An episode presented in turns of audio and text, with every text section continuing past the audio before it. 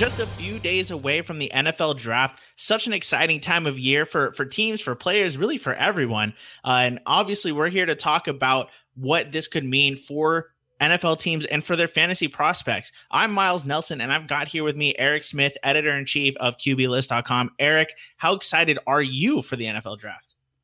I'm extremely excited. Uh, Thursday night prime time, we will be in the Discord, um, you know, in QB list, going through all the picks, making fun of the analysts, maybe some of the uh, the suits, the wardrobes. Definitely be making fun of Roger Goodell. Uh, we plan on having some, um, you know, voice channel stuff going. It's going to be a lot of fun. We've been wrapping up a live mock or a slow mock draft over the weekend. Uh, QB list staff has been drafting the first two rounds, so yeah, it's just a lot of fun. Lots of stuff to do right now. And then uh, once the weekend comes, I'm going to start working on my rankings and get out updated rankings for Monday morning. So uh, it feels like, like, like the real season's about to start. We're gonna have this little flurry of activity, and then we'll probably go away here for a little bit. Things will quiet down, but um, it's fun to get back into the swing of things here for a week or two.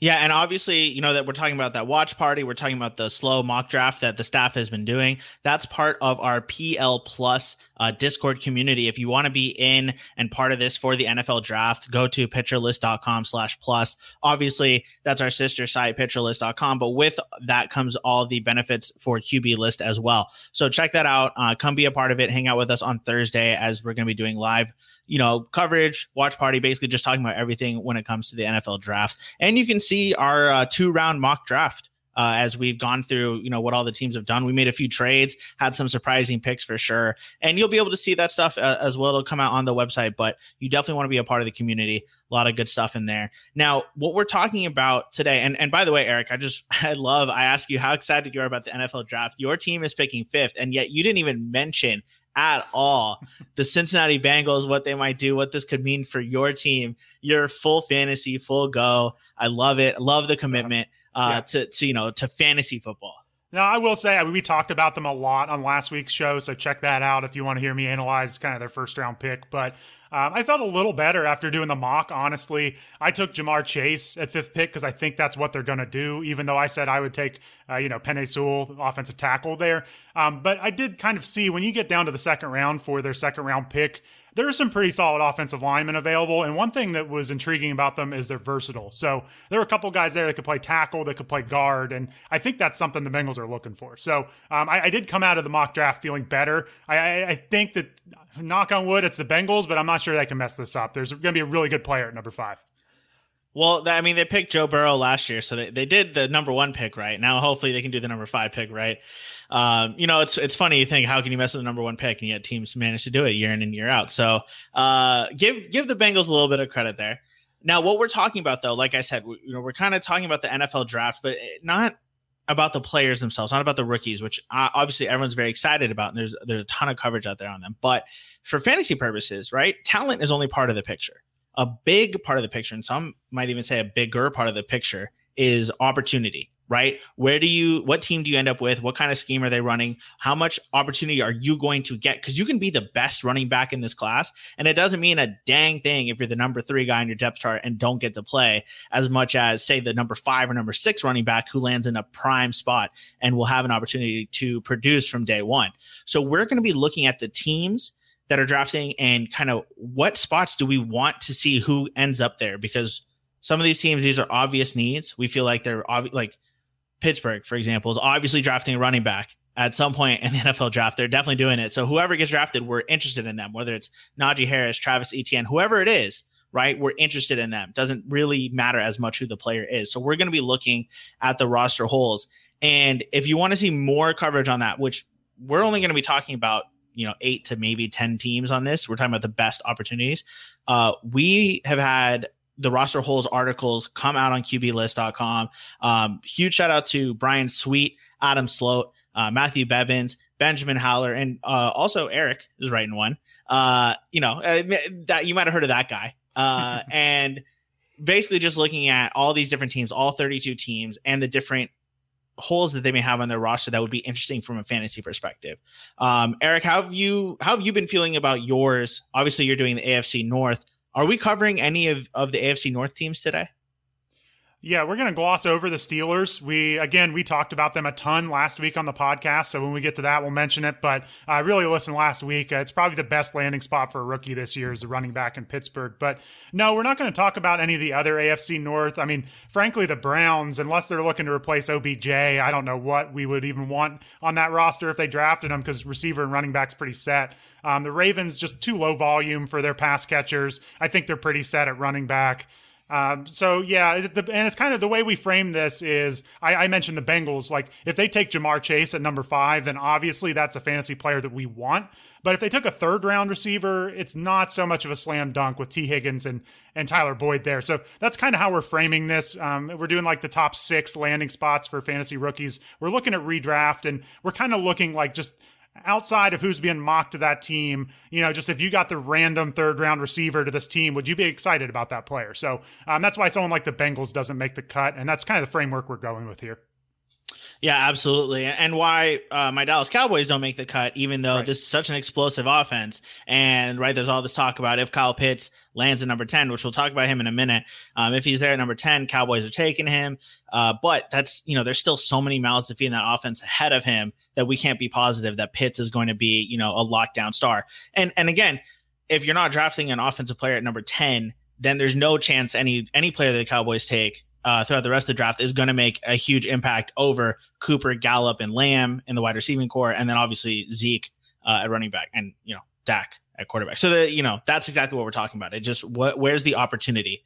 Um, before we get into that, uh, let's talk real quick about the Atlanta Falcons, who have been listening to trade offers for Julio Jones.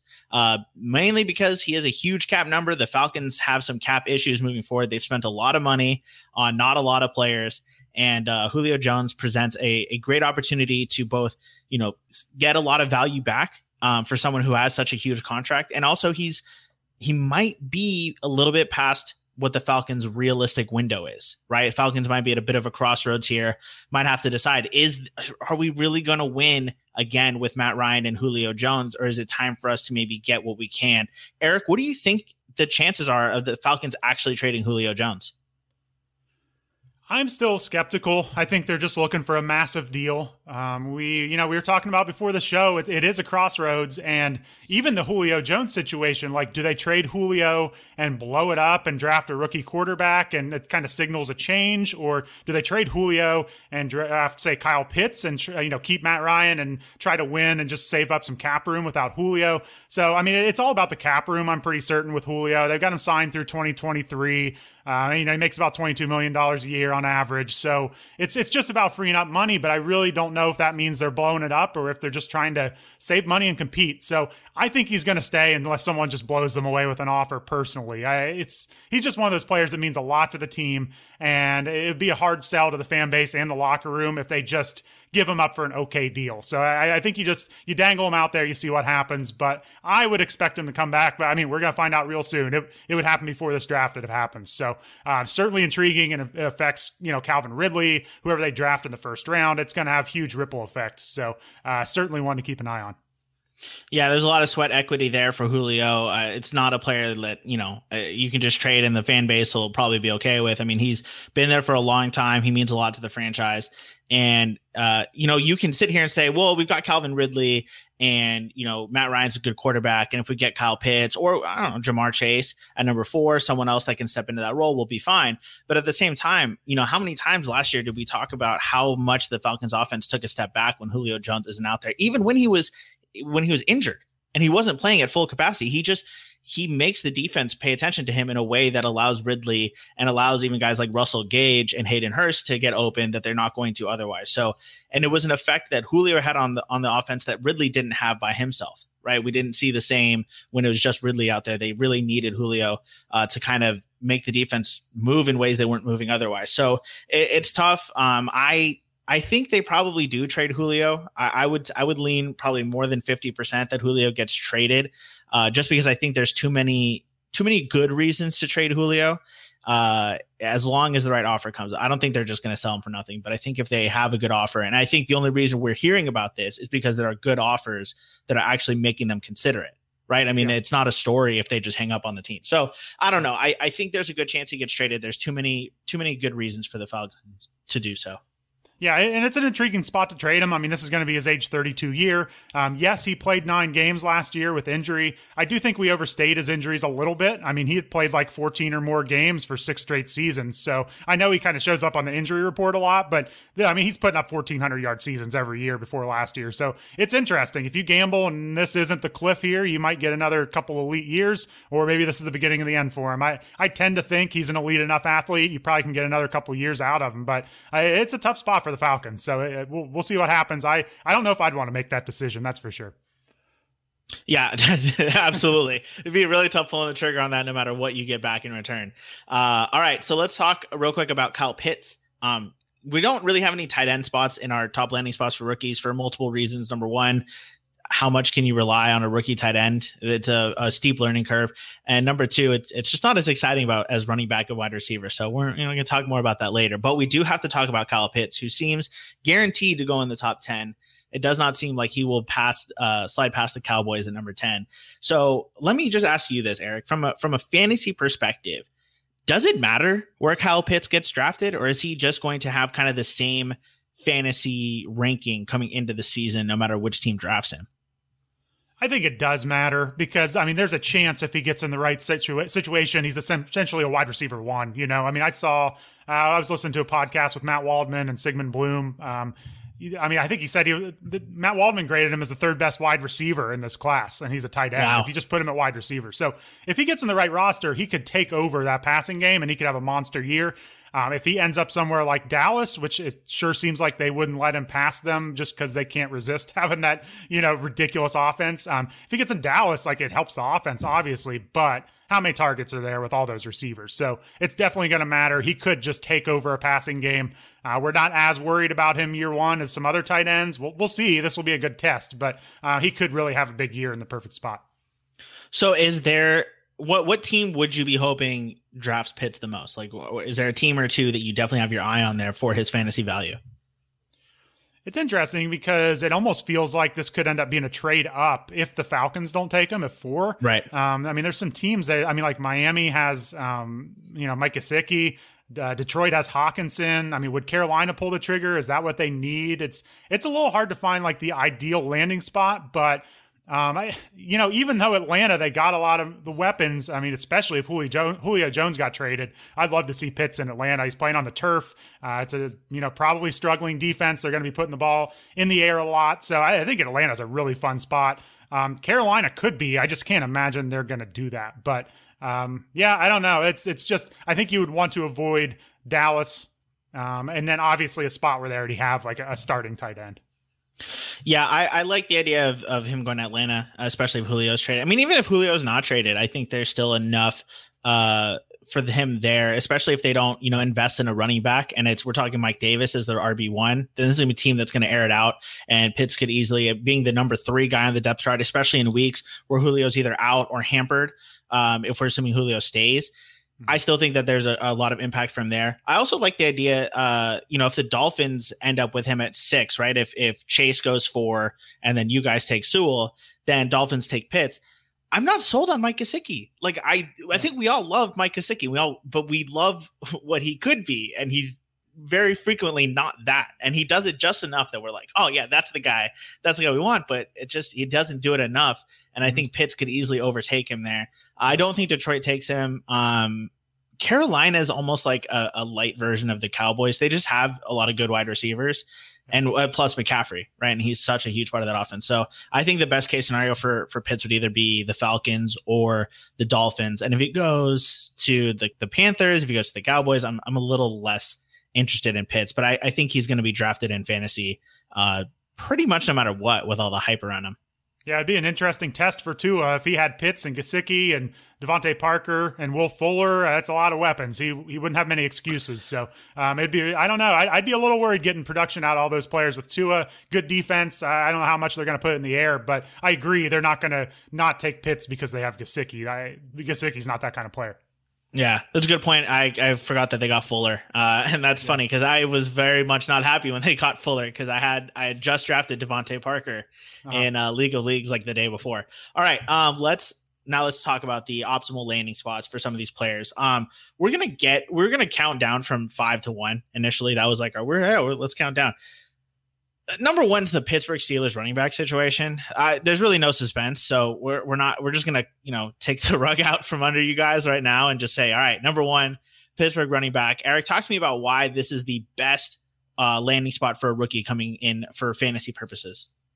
Right. So, I mean, again, we talked about it a lot last week. So, if you want the full breakdown, down, go to that. But I mean, some of their beat writers are essentially like all but guaranteeing this is a first or second round running back this year for the Steelers. They seem unhappy. James Conner's gone. They, they just seem unhappy with everyone they have. Mike Tomlin loves the bell cow running backs. Roethlisberger's aging. You know, they've had good offensive lines. It just it all lines up here where they they get their workhorse. That's how Tomlin wants to use them, and they try their best to recreate Le'Veon Bell. They're probably not going to get another Le'Veon Bell, but um, it's just a perfect spot. So there there are only so many spots in the league where you can get a bell cow. Uh, it goes along with a good defense, a good team. This is it. So uh, yeah, unless it slides down in the third, fourth round, I mean, this is definitely the best spot. And even a third round running back, we're going to be all over him. So uh, he's competing with fellow, you know, fourth rounder Anthony McFarland, players like that, and they just haven't shown us much. Yeah, I mean, it seems like almost a guarantee that they're taking either Najee Harris or Travis Etienne at pick 24. And while again, this isn't exactly what that article or this podcast is supposed to be about, it's it you still kind of feel like we have to pay attention to this spot. Mm-hmm. Uh, we have to pay attention to what they're doing. Uh, if they don't pick one of these two at 24, they probably don't get either one. And it becomes a little murkier for me because we've seen Benny Snell get the opportunity. He's not that good. Uh, we haven't really seen Anthony McFarland get that opportunity to just be unleashed for a few games. And so I almost wonder if if they wait a little bit and they take that running back in the third round, um, if we're certain that we know who the bell cow is in Pittsburgh uh, or if it's going to kind of be a all right, your game, game one, McFarland's game, game two, and you know we'll see from there. Or maybe it's decided in the preseason. But uh, yeah. I just think for sure it's going to be Harris or Etienne there at number twenty four.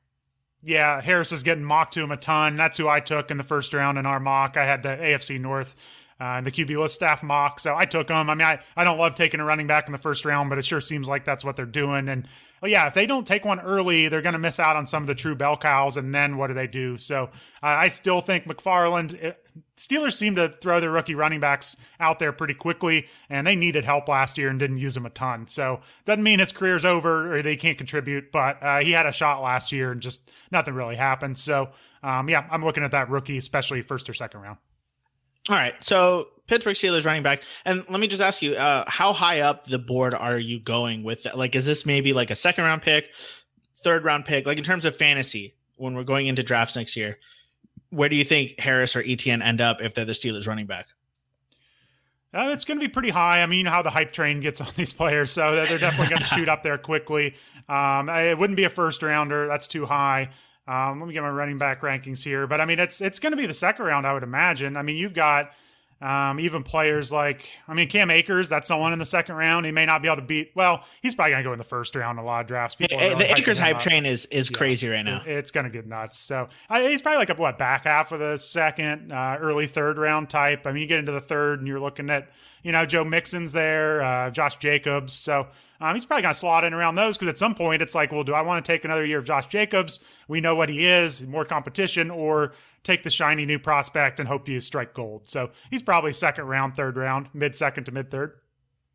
Until the hype train gets a hold of him, yeah, and, and then he ends up at pick nine or whatever. Clyde Edwards yeah. ended up. Yeah, CEH really climbed up uh, boards, and and honestly, I feel like Pittsburgh Steelers running back, it would be more interesting than last year's Kansas City Chiefs running back. And CEH was the last pick of the first round. So, I mean, there's yeah. a potential for for this hype train to take more, you know, get more speed than the CEH one did last year. But anyway, yeah. I mean, do you think he could jump Nick Chubb, for example?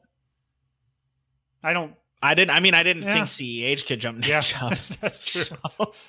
yeah, I, I, think that's kind of where you start thinking about it, though. I mean, Aaron Jones, I, I he should be ahead uh, Jonathan Taylor, Austin Ekeler, So probably right in after that group.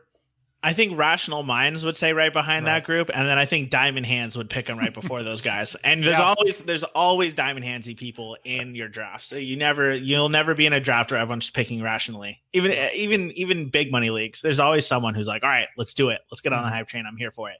Okay, so that was number one. Is Pittsburgh running back obvious? We're just gonna get that out of the way. What are some of the teams that didn't make the cut. Actually, I know what they are. I don't know why I asked you that question. Let's just talk about them. Um, let's talk about the team that I think was probably closest to breaking into the top five, um, if only for the big question mark, and that's Houston Texans at wide receiver. Um, this is a team I think if we knew what was happening with Deshaun Watson, that they would easily be in the top five uh, for optimal landing spot for a rookie. Oh yeah, I think they are competing for probably third or fourth. Uh, my favorite spots here. So yeah, we just don't know what's going to happen with Deshaun Watson.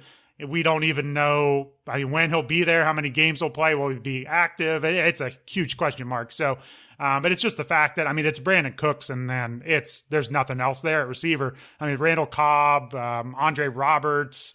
Keke Coutee, uh, Alex Erickson, Donte Moncrief. It's it's ugly. So um, if, if you just throw Watson right back onto that team, uh, this player slots in right along with Brandin Cooks. And, you know, Cooks is a good player. I think we underestimate him, but he does kind of have a certain role. And there'd be a massive role here for this receiver. So yeah, he's easily top top five on this list, uh, maybe even as high as uh, number three.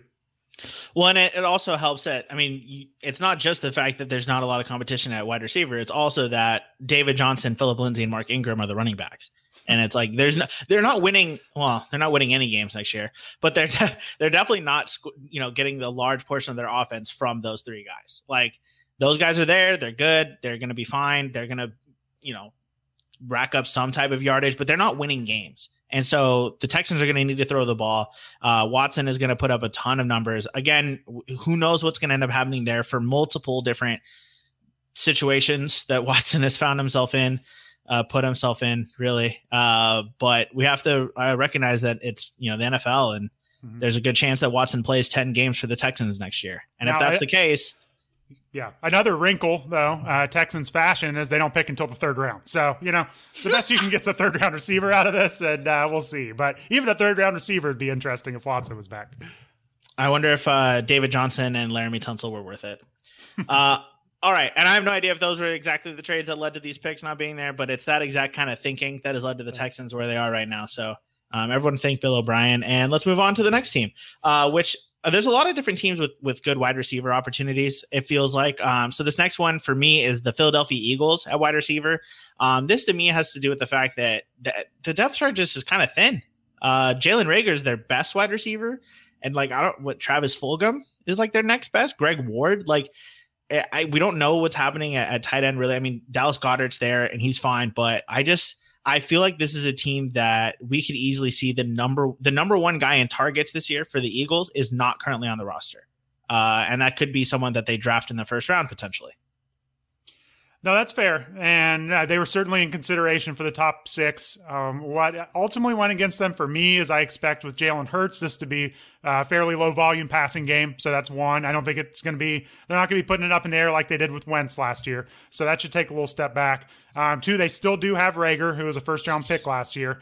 Um, and they also don't seem to be real great at you know evaluating these rookie receivers. I mean, Reagor he was hurt and he that that was a miserable situation. So maybe we shouldn't hold that pick against them. But there were some awfully good rookie receivers that went last year, and they took Jalen Reagor. Um, there's always uh, JJ Arcega Whiteside who's still on the oh, roster. That was a draft pick of theirs. Like they have not hit on these picks, so I'm holding that a little bit against the Eagles, plus a lower passing volume. I just I don't know. Even if you give us a second round receiver, um, can we be confident that this is going to be a, a good player year one anyway? So I think dynasty wise, I mean, this is wide open. Um, it's probably more appealing dynasty wise. Redraft, I just I don't know. Year one, I'm going to go overboard for uh, a rookie receiver for the Eagles. I, I can't believe the slander against A plus name JJ Arcega Whiteside. I mean, come on, he's worth it for the name alone. Uh, put him and Colt McCoy together. That's that's what I really want to see. Uh, by the way, I think you're forgetting that the Eagles have an elite quarterback on their roster, and that's Joe Flacco. If he gets the starting job, he's going to air it out like crazy. I don't know how many I don't know how many passes he has left in his arm, like lifetime. Uh, but if he, he will use them all this year with the Eagles if he if he gets to start. Um, okay, yeah, I the the upside's not there. I do get that, but I just think if they do pick a wide receiver there at uh, pick twelve, that this is someone who could be very interesting. Uh, and I think that's at least worth a mention there. Um, you've got Tennessee uh, at, at the wide receiver spot in Tennessee as an honorable mention. Tell me more about why that team might be more interesting than Philadelphia. Uh, I mean, we saw it. I mean, you know, obviously AJ Brown's locked in as a wide receiver one. He's put up huge fantasy numbers, but Corey Davis was doing it last year too. Uh, so mm-hmm. we, we've seen it with this team. Uh, they do lose their play caller, uh, Arthur Smith. That worries me some. Um, but, you know, Corey Davis and Jonnu Smith, the tight end, are gone. So there's a huge opportunity here. Um, you, I mean, you could easily make the case they should be in my top six. Um, I just wonder – I mean that that rookie's gonna have to be really good year one, I think, to crack. Uh, just as much as they're gonna run the ball, as much as they're gonna give it to Brown, uh, I just think this they're really gonna have to hit that pick for it to be fantasy relevant. So uh, I'm definitely gonna have my eye on it. There's just a few I think are a little more locked in, but um, if they don't miss a beat with Arthur Smith gone, then we could be definitely starting, you know, this rookie by week four or five. Yeah, to me, like this is a light version of the next team that's on the list. Uh, and I might, you know, kind of give it away here, but basically it's the opportunity is great, but the offense is so dominated by just a few players that how much opportunity is there for people outside of that core unit? And the next team that we have on the list is Kansas City. And it's the same situation. There's a wide receiver slot open. Sammy Watkins is gone. Um, Mecole Hardman and Demarcus Robinson have had every opportunity really to to show that they can step up and be a good either either partner next to Tyreek Hill or even step up when Tyreek Hill's missed a few games, and it just it's hasn't happened. Uh, and so this wide receiver two slot for Kansas City is wide open for the taking. The only question is, how much of an opportunity is that really? No, I mean my thoughts exactly. I mean last year Kelce gets 145 targets, Tyreek Hill gets 135, and then it's Mecole Hardman at 62. I mean it's just Sammy Watkins had all the opportunity in the world. I know Sammy Watkins has his issues staying on the field, but he's never exactly broken out. We see these players catch these big passes from week to week, uh, big touchdowns. We, we think it's coming, these secondary players, and it's just, it always goes back to Kelce and Hill. And I would expect a little more from CEH this year, so I think that's going to eat into it. I, I can't imagine that CEH doesn't get a little more passing game work next year. So um, I just, man, it's it's one of those that could look really dumb. Uh, if if someone gets hurt, Kelce or Hill, uh, that player would skyrocket up if it's a good receiver, and uh, you know they could win you the league for sure. But we've just seen it too many times. Dynasty wise, I'm drafting this player as much as I can, but just in a redraft league, I just it's another year of Kelce and Hill, I would imagine.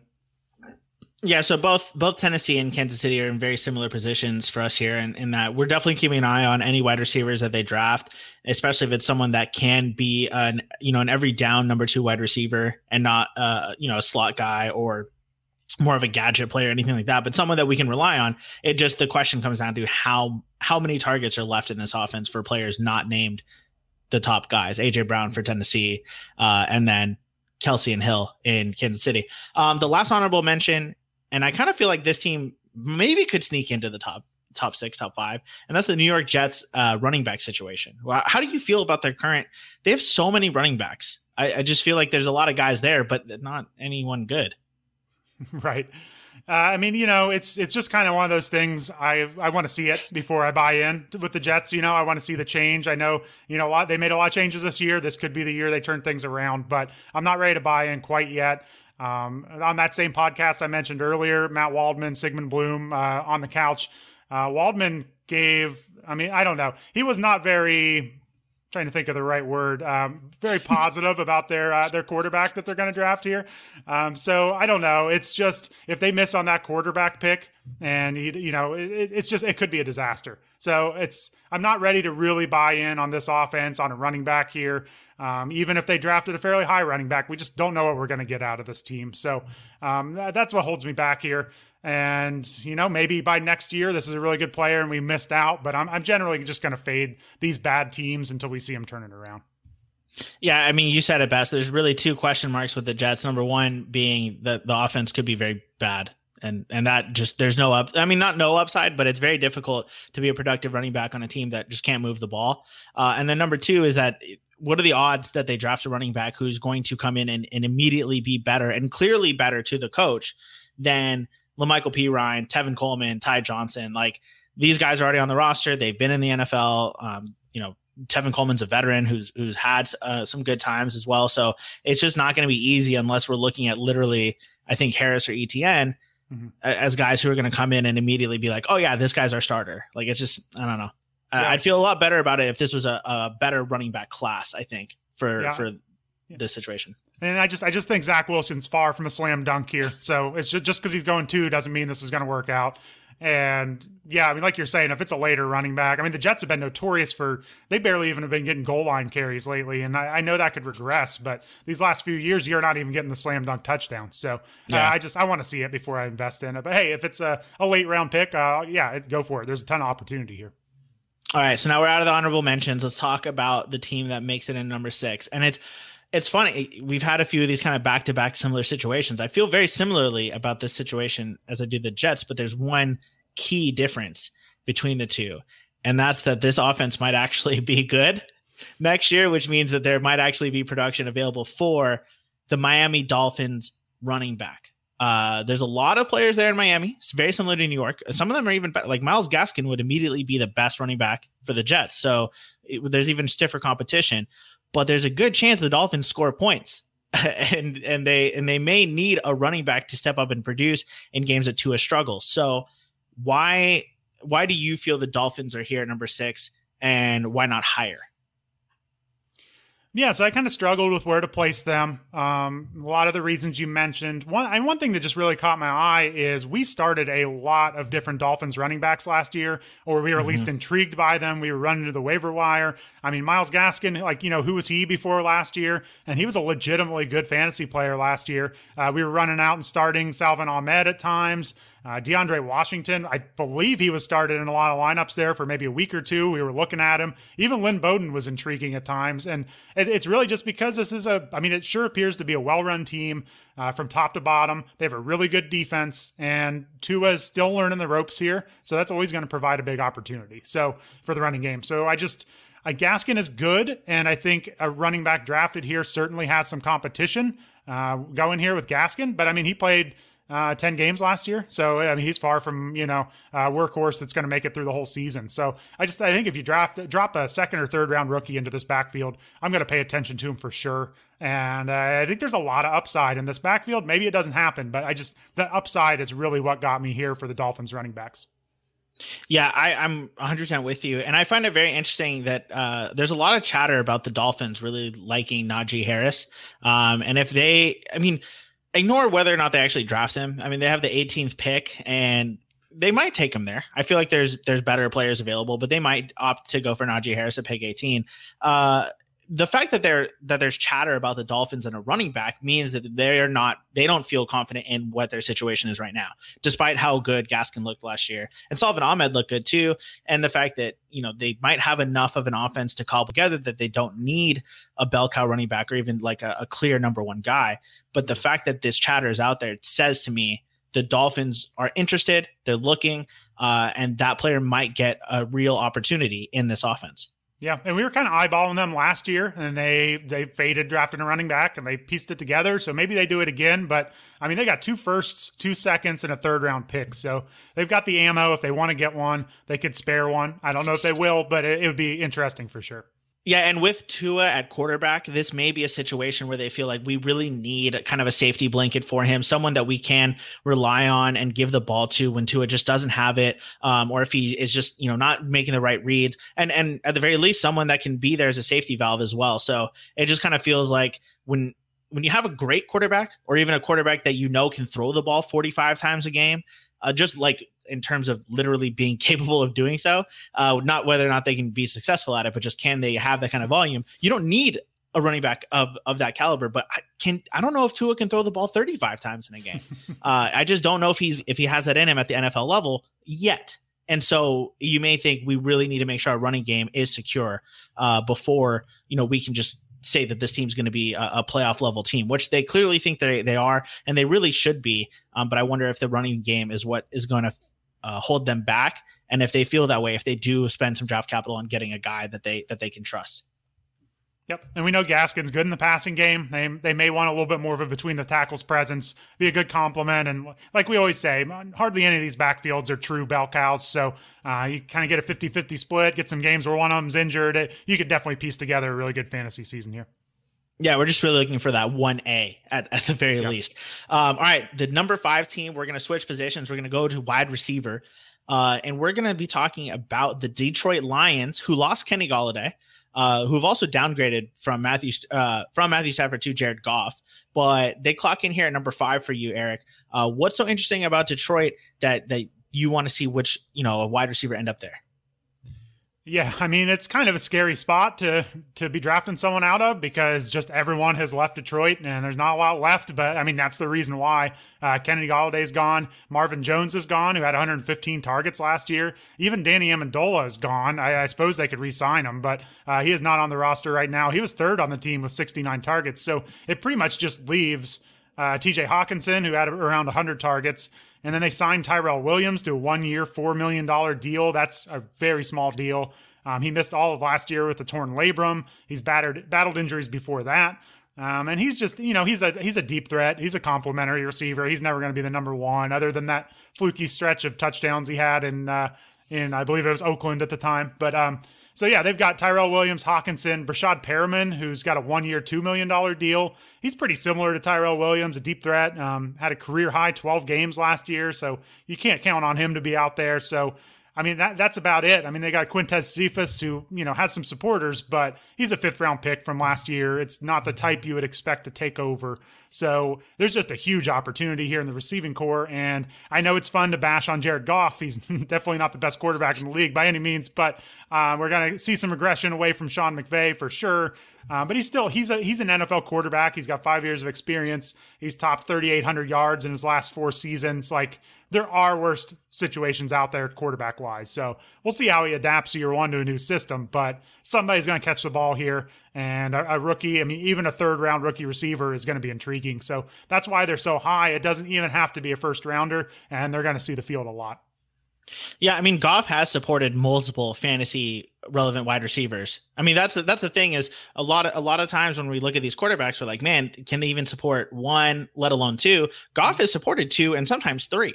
Uh, and and obviously Sean McVay it has been a mastermind there. There were years that he had you know the best running back in, in the NFL, but the fact of the matter is Goff did it and he's done it and and he may not have the same level of weapons here. You know, there's no Robert Woods or or even Cooper Kupp on this roster. Uh, but at the same time, he's got Hockenson. That's the best tight end that he's had uh, probably in his entire career. Uh, he's got D'Andre Swift, who you know has shown the ability both as a runner and as a pass catcher. So I'd like whoever ends up here should have a ton of volume at the very least. Like we could probably pencil them in for 100 targets if they stay healthy. And that could be very valuable if they can step in and be a contributor right away. Yep, absolutely. Uh, you you don't expect Detroit to shut very many people down defensively, so uh, probably nope. some coming from behind games, some shootouts. Uh, it's just it's a good spot all around. So as long as Goff doesn't completely tank here, uh, we, there's going to be some production that pops up that we just haven't seen before on this roster. All right, the number four spot is the running back position in Atlanta. So we've talked about Atlanta quite a bit so far this podcast. Julio Jones, uh, you know the, the trade rumors there. What are they going to do at pick number four? And they're definitely not picking a running back at pick four. So it's we're not worrying about uh, you know them getting Najee or, or Etienne really, but all they have right now is Mike Davis. I mean, I think Ito Smith is still there, but like I don't know if we care about Ito Smith. Um, I, I, Todd Gurley could come back. I don't. I think we care less about Todd Gurley.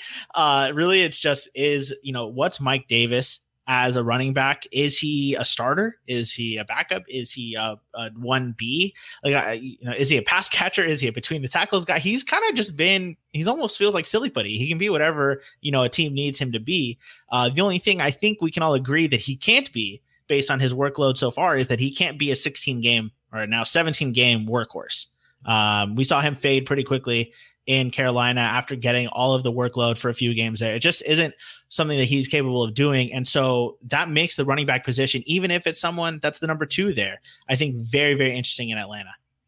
Yeah, I mean, and it's even worse than you mentioned. Uh, they got rid of Ito Smith already, so oh god, it's, it's, Mike Davis, and the rest of the roster is Cordarrelle Patterson, uh, uh, Qadree Ollison, and Tony Brooks James. So uh, where's Todd Gurley? I'll, I'll, take Todd Gurley now, I guess. yeah, bring him back. Uh, yeah, so it's bad. I mean, uh, there's not much there. I know they added Mike Davis, but you know he's he's 28. Um, he's he had 224 touches last year, came out of nowhere. But four of his six seasons in the league, he's had under 100 touches. And I think three of those seasons he had under like 50 touches. So there's just there's no track record of him doing this before last year. It was a great story, but I just I think if you bet against these kind of guys from a fantasy perspective, nine out of 10, 10 times they turn out to be kind of a flash in the pan. So I just he's going to be around. You're you're right. He can play in the passing game or the running game. Like he, no matter who they draft, he's probably going to be on the field, but it's just I just can't imagine he's leading the backfield for the full season. There's nothing behind him. And you know, you've got Arthur Smith there. I'm not saying he's going to replicate Derrick Henry, but um, the offense is going to be based on play action. Uh, the running game is going to be a big part of it. Um, and then, I mean, Todd Gurley scored nine touchdowns last year in this offense. Like it's he was startable for first half of the season almost. So uh, I just, it's a good enough offense. It's an intriguing situation. I think if it clicks, this could be just a blow up spot. So it's really just what do we think of Mike Davis? Is he really going to take another 200 touches? Is it going to be 100? Like, where's he going to factor in? But we know the passing game can take some pressure off. So the running back should have success wherever they draft him. Yeah, I mean, if an unexplosive running back with no knees can score nine touchdowns, uh, imagine what a guy out of college could do, who probably has both his knees still.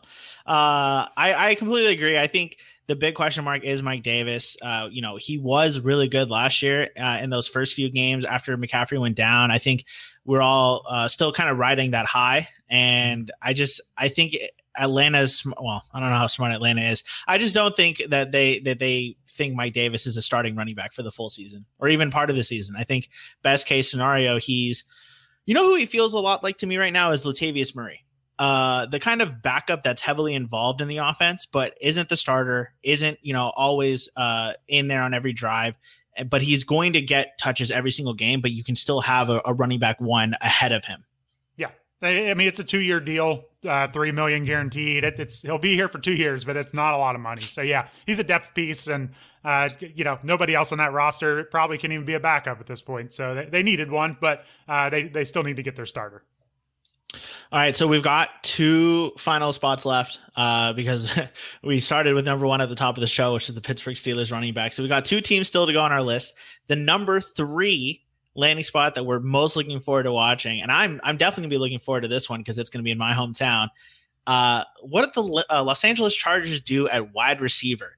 And the when you first put this on the list, uh, it's funny because my initial reaction was really like they've got Keenan Allen. Keenan Allen gets like 20 targets a game, and Austin Ekeler gets like 10 targets a game. Plus, he's also going to get the ball, you know, on the ground.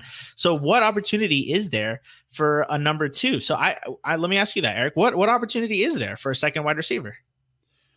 I, I, think there's a lot here. It's actually similar to who we're going to talk about next, but um, I mean, part of it's you know Justin Herbert. I just loved what he saw, what I saw from mm-hmm. him last year.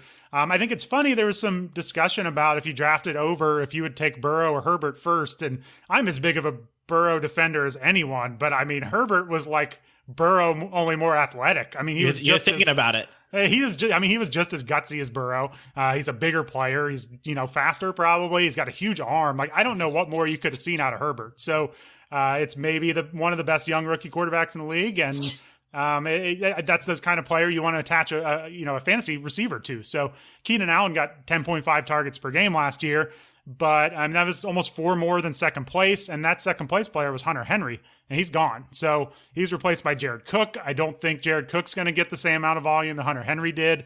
Um, nope. But you know that's that's 93 targets right there. And Mike Williams, like, I mean, he's their number two. He's been on and off the field, hurt a lot. He had 85 targets last year, 5.7 per game. Like, I, there's no saying that someone couldn't beat him out for targets. And that's, you know, not even factoring in all of Hunter Henry's targets available. So I just think there's a lot there. Uh, Herbert had 39.7 attempts per game, third in the NFL last year. Uh, I mean, you look at some of those players that were catching passes. Jalen Guyton, um, he's he was an undrafted free agent that the Cowboys cut he got 55 targets last year, and that was with Hunter Henry yeah. around. So I, I, just, you know, if they draft a receiver and they're good right off the bat, I, they're going to get the ball, and they could be the number two receiver on this team. And if anything happened to Keenan Allen, even better. So yeah, I mean, I know that, um, you know, Austin Ekeler is there; he's going to eat into it, but it's just really good quarterback, and there's a hole on the roster. It's just I'd be taking shots on whoever they draft here. Yeah, I, I see it. I definitely see it now. Um, my my main concern here is that Mike Williams does bring something to the team when he's healthy, and that he is that outside, uh, you know, yeah. deep ball threat. And in a way, like it, it's kind of weird because Keenan Allen is unquestionably the best wide receiver on this team, and you think Allen's a wide receiver one, Mike Williams wide receiver two. But in a lot of ways, Williams really functions more as that outside wide receiver, and Allen is kind of used all over the field, uh, sometimes in the slot. Uh, he's just really a, a more versatile wide receiver, and I think that's why he gets so many targets is because they can use him in so many ways you know, the third wide receiver you get here, assuming Williams is kind of locked in, which, as you said, he's not, but you know, it's it's tough to see them not starting Mike Williams. Uh, we're talking about a guy who's you know probably going to be used in the slot, maybe used um, you know as a counterpart to Keenan Allen, and I just don't see Herbert not looking Allen's way. No, I mean that's fair, and I mean I think especially dynasty wise, I mean Mike Williams is free agent in 2022. After him, it's you know Joe Reed, KJ Hill, uh, Tyron Johnson, Jalen Guyton. It's just there's nobody behind Keenan Allen and Williams. It's going to be wide open after this year. Uh, I just I think that Herbert's good enough that they could get in this first year and make a difference. I mean, you know, you just look at the way this team profiles. I mean, it's just they profile as a team that's going to throw the ball a lot, even if it's a little less than last year. I mean, that fits mm-hmm. Austin Ekeler. He's a pass catcher. I just I don't think this team's going like you know, two wide, pounding the ball up the middle. I, I think they're going to spread it out, and there should be plenty of snaps for these receivers. So we'll see. You're right. I mean, Williams is going to be on the field when he's healthy a lot. Maybe they can't beat out Williams, but if they can, or if Williams gets hurt, I just I think there's a lot here. And I mean, we just we've been waiting for Williams for so many years. I don't know if the coaching staff and the front office feels the same, but I'm certainly ready to see someone else out there and get a chance. And uh, maybe this is a year it happens. Yeah, and you know something you just said really they're not going to go two wide a lot or uh, two tight ends a lot. You know, they're, they're really going to be a team that airs it out. I mean, that's what the Chargers did last year. Uh, you said Herbert had uh, all the volume last year, and, and he's going to keep doing that again this year. It's not like the defense is that much better all of a sudden. Um, and and it, honestly, it kind of reminds me. I had this same exact issue last year when the Cowboys drafted CeeDee Lamb, uh, which was the basically the question is like, okay, that's cool. Is he really going to be the slot receiver? Because Amari Cooper and Michael Gallup are not going to be that. And kind of proved me wrong that the uh, team can kind of function without a slot receiver. You can have, I mean, he's literally he was in the slot, but he wasn't, you know, Cole Beasley. He wasn't uh, Danny Amendola. You know, they're out there running three guys who none of them were really, you know, quote unquote slot receivers. So you can do the same thing with the Chargers. Uh, you can draft a, a, wide receiver and have him be the number three guy uh, behind Allen and Mike Williams, and yet still be a, a great producer. So I completely agree. I think there's that opportunity for sure. And and that kind of kind of ties into number two, as you mentioned, uh, very similar situation, but this is the Green Bay Packers wide receiver slot. So why is this the second best spot for a rookie that uh, coming into the 2021 fantasy season? Is, is this the year? Will they will they draft a receiver this year, Miles? Is this going to be it finally after feels like 10 years? Yeah, uh, Allen Lazard is still a real deal. all right, you better watch out. No, I have no idea. I I he, Allen Lazard is a good player. This is not uh, this is not slander on Allen Lazard. Allen Lazard, that's for sure. So uh, it's just there's a huge opportunity here. I mean, Green Bay has picked 29. They have comp picks in the fourth through sixth rounds. Um, they have all the draft picks in the world to finally take one. Every receiver on the Packers is a free agent next year. Uh, everyone other than Davante Adams. So um, it's just it's going to open up here, and it, I think it's they've seen enough from Lazard and MVS, Marquez Valdes-Scantling that I just there's a huge spot here. You combine an excellent play caller, Matt LaFleur, with an excellent quarterback and Aaron Rodgers. It's just worth taking a shot on. I mean, Davante Adams played 14 games last year. Um, and he had 86 more targets than the second highest targeted player on the Packers. So he had 149. Aaron Jones and MVS each had 63. Like it's just a huge gap. Um, he had six more targets per game than second place. Lazard was second with 10.6. So it's just, I think that catches up to them eventually, and they need somebody to take a little pressure off Adams. And not to mention, you know, if he got hurt, I mean, he got hurt for two games last year. So there's just, you can't just, I mean, they force feed him the ball so much. Something's got to give eventually to some extent. They've got to find another option. And, you know, Tonyan's good at tight end, but I don't think he's going to become a true like number two receiver in a good offense. So there's just a huge spot here. Sure, maybe they pass again and the offense is still just as good, just relying on Adams. But one of these years, they need a complement Davante Adams, and maybe Lazard can do it. But it's just it's been enough years. He's on the last year of his rookie deal, and we just haven't quite seen it yet. Yeah, I mean.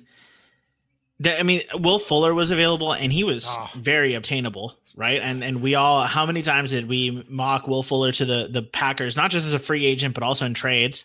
Yeah. Um, when the writing was on the wall that the Texans were terrible and uh, should have moved on from Fuller, and it just it, it blows my mind that the Packers have have not really done anything to help Aaron Rodgers to the point that they used a draft pick on Jordan Love. Like I just don't understand that. Mm-hmm. I don't think anyone understands it. Uh, I mean, yeah, Brett Hundley was really bad, but like, come, do, do we really need to draft Aaron Rodgers' future replacement? However, on the on the other hand, right, we want to get a, a, wide receiver to tie to Justin Herbert. Maybe the Packers think they need a wide receiver for for when Jordan Love takes over, right? they, Jordan Love's not throwing to Marquez Valdes-Scantling, so maybe. No, uh, in all seriousness, though, Aaron Rodgers has shown not just no signs of slowing down, but that even the slowing down he had done might have been, uh, you know, we might have uh, reacted too strongly to it. He was absolutely fantastic this past season. Um, he clearly still has plenty left in the tank, and I just I can't imagine how good these Packers could be if they had someone else that teams had to pay attention to in the playoffs because they don't they don't have to pay attention to anyone besides Davante Adams. Mm-hmm. Um, it's honestly arguable that they don't even need to worry about the running game that much. Uh, and they just need they need to to stretch the field more. They need to give Aaron Rodgers more people to throw to. They absolutely should take a wide receiver here. And uh, I would love to see how how fantasy. The only the only concern I have from a fantasy perspective. This is all from NFL perspective, right? Yeah, yeah. Packers need a second wide receiver. From a fantasy perspective, is Aaron Rodgers going to make another wide receiver fantasy relevant? I, I mean, I think he can. I mean, we saw him make James Jones fantasy relevant that one year when he was like halfway out the league. So, I, you know, I just think if you throw out a good player, he's going to find him. I Marquez Valdes Scantling, uh, Equanimeous St. Brown, like they've had just some bad draft picks. And Lazard's more on the borderline. He's not a bad draft pick, but he's had trouble staying on the field. It, it's just you give him a good player, he's going to find him. He found Tonyan last year. I just I think they're ready. Um, and I was actually right on my notes. Davante Adams is a free agent as well. All the receivers are free agents now. He's not going anywhere. I mean, you know, I imagine they franchise no him or something. But, um, but yeah, it's it's especially dynasty wise. There's just a huge opportunity here, and I hope they just they finally do it because they they got to take a shot here while Rodgers still has good years left in him, and it hasn't been them so far. You know, it feels like they go 13 and three every year regardless, but uh, they got to get some weapons for him and you know take one last shot here to get him over the hump. It just it just concerns me from a fantasy perspective because there were times last year when you would you would watch like before the ball is snapped, Rodgers is throwing it to Davante Adams. Yeah. Like there were some throws that there there's like no way like the entire defense could have seen it coming. They could have blown up the play entirely, had three guys right there ready to intercept the pass, and Rodgers is still throwing it to Adams and getting it to him. There's no chance anyone else could have succeeded in that offense last year. Now, right. is part of that because they didn't have any like Rodgers knew there was no one else worth throwing the ball to? That's probably part of it. Uh, yeah. If he had someone he could trust, he could. But I mean, the, it's not like the Packers have a pick to go get Ja'Marr Chase or even Jaylen Waddle, uh, you know, or DeVonta Smith. They don't have that pick. So whoever they get, are they getting someone that Rodgers gonna gonna come into training camp, come into preseason, and be like, okay, I feel good about throwing this guy the ball in an, in a live game. I just don't know. No, you're right. It, I guess it just feels like they're walking just a really thin line here. I mean, it's like, God, it, does the, the, the league adapt eventually, slow this down? I know Adams is great, but like, man, as much as they are forcing him the ball, it's just can you get by on that every single year? I don't know. We'll see. But it's just, I think eventually they're going to have to pivot a little bit, and a new rookie receiver would certainly be a way to do it.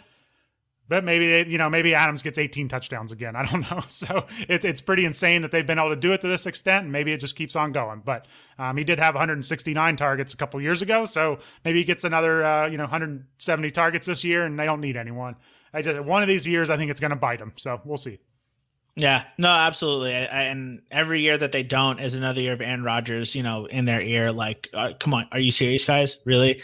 Like, I know I'm great, but come on, help me out here a little bit uh, you know, I'm working hard for the State Farm money. Like at least, you know, get me some a, a, wide receiver that I can throw the ball to besides Davante. So yeah, I definitely see it. Um, just to recap real quick on on the teams that we're most interested in looking at. Number one, the Pittsburgh running back. Again, basically whoever they draft, assuming they draft someone in the first two rounds, uh, is going to be a, a top 30 pick uh, conservatively, uh, realistically, when the hype train takes the takes the reign at end of first round, early second round type pick. But that's someone we're definitely interested in. Even if they pick a, a running back later on in the draft, if they wait until like the fourth round, like they've been doing lately, um, it's still someone that could easily take over the reins there in Pittsburgh. We know Mike Tomlin likes a bell cow, so they're number one. Uh, number two, Green Bay Packers. We obviously just talked a lot about them and and uh, wide receiver there. If they get a wide receiver two, uh, to pair with Davante Adams. It could be someone who could be very, very productive. Uh, Aaron Rodgers is an MVP, and uh, you know that's that's good news. Typically speaking, for wide receivers. Uh, number three, LA Chargers wide receiver. Same situation, just like you know, 15 years ago with Justin Herbert. uh, or 15 years younger. I mean, uh, with Justin Herbert, but kind of a similar situation. Someone to pair with Keenan Allen and give Herbert uh, another weapon to throw to. Number four, Atlanta Falcons running back. They have no one. They have Mike Davis, and that's the best that they can say. So they need someone that can run the ball. Uh, number five, Detroit wide receiver. Kenny Golladay is gone. Marvin Jones. Every, everyone's gone. Everyone's gone, and Jared Goff can can throw the ball. As much as I love to ridicule Jared Goff, uh, he's not he's not the worst quarterback in the NFL. Uh, he's he's probably top twenty among starters, top twenty five. I, I can't. I don't know how I feel about him, but there's someone there's someone throwing the ball who's a professional, and they need someone to catch it. And then number six, uh, the Miami Dolphins running back situation, kind of a murky situation. I would feel a lot better about it if they took someone in the first or second round. Uh, but there's enough question marks there and enough opportunity there. We really like the upside there, so um, it, it's a good chance that whoever they draft is someone who could who could be in the mix as a fantasy relevant player. Um, Eric, are there any other teams or or uh, storylines for the NFL draft that that you feel we haven't talked about today? Well, you know, it just occurred to me going through these articles, this whole process of writing them. I mean, it's super useful. That's kind of why I make sure we get these in every year because I mean, it helps me just writing them, but it doesn't feel like there are a ton of open spots in these rosters, especially a wide yep. receiver. It feels like everyone's got at least a receiver or two, uh, maybe other than the Lions. But uh, it feels like there are a lot more opportunities last year going into the draft, and it's hard to figure out just the the obvious spots. I mean, like we said at the top, like whoever takes Ja'Marr Chase, like he's going to be intriguing. Whoever takes Kyle Pitts, like that's going to be intriguing. But you, you take out the prospect that you're putting in, and you just look at the roster, and receiver feels just a lot more stocked than it ever has been, and even running back. I mean, it's just uh, there didn't feel like as many holes now a team could certainly draft one of these top running backs that we didn't expect, and all of a sudden we have to reevaluate. But I don't know if I was heading into a dynasty draft, I might think about um, trading one of my top picks if it's you know as, as long as it's not super flex. Um, if I had you know fourth, fifth pick, uh, I might see what I could get for it. I don't know. I just there are only so many slam dunks I think this year, and then it's gonna get it's gonna get into a gray area pretty quick. I'd say. Yeah, and and some of the teams that do have open spots are just teams that the the off either the offense is just so bad or like yeah we just aren't sure of the situation. Like the Jets is running back, it's like what kind of offense are they going to be? You had Denver um, as a running back spot in your initial honorable mentions, didn't make the final cut of uh, of ten teams, but that's a team that like, what are they doing at quarterback? Is that an offense that's even going to be good? And then also like whoever running back they draft is probably going to be better than Melvin Gordon, but are they are they really going to not play Melvin Gordon? It's just there's so many weird like mm-hmm. even the best situations are weird, right? We I said early on, hey, I thought Kyle Pitts in Carolina might be okay, and then you look at it and it's like, well, but they do have a lot of receivers, so yep. it's just uh, it's a weird year. It's a weird year. It's good. It's good. We have a lot of players we like, and, and there's a lot of a uh, huge infusion of talent, and and last year's wide receiver draft definitely helped yeah. bring in a lot of that talent. Uh, but it just we're kind of in a weird spot now for this year, so um, definitely keeping a close eye on it. And and here's the thing it's it's harder to talk ourselves into it before it begins but come august when we know who is on the roster and we see the depth chart shake, shake out oh we'll be talking ourselves into plenty of bad situations then don't you worry. Oh yeah.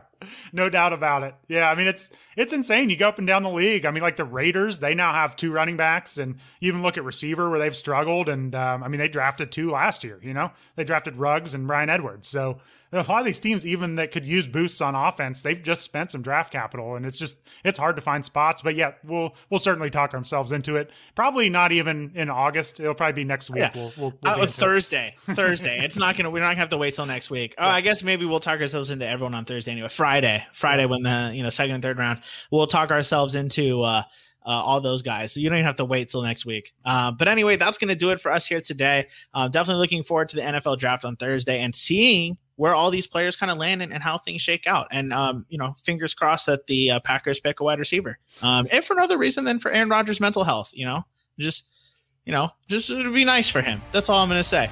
Uh, thanks so much for listening, and we'll see you all next time.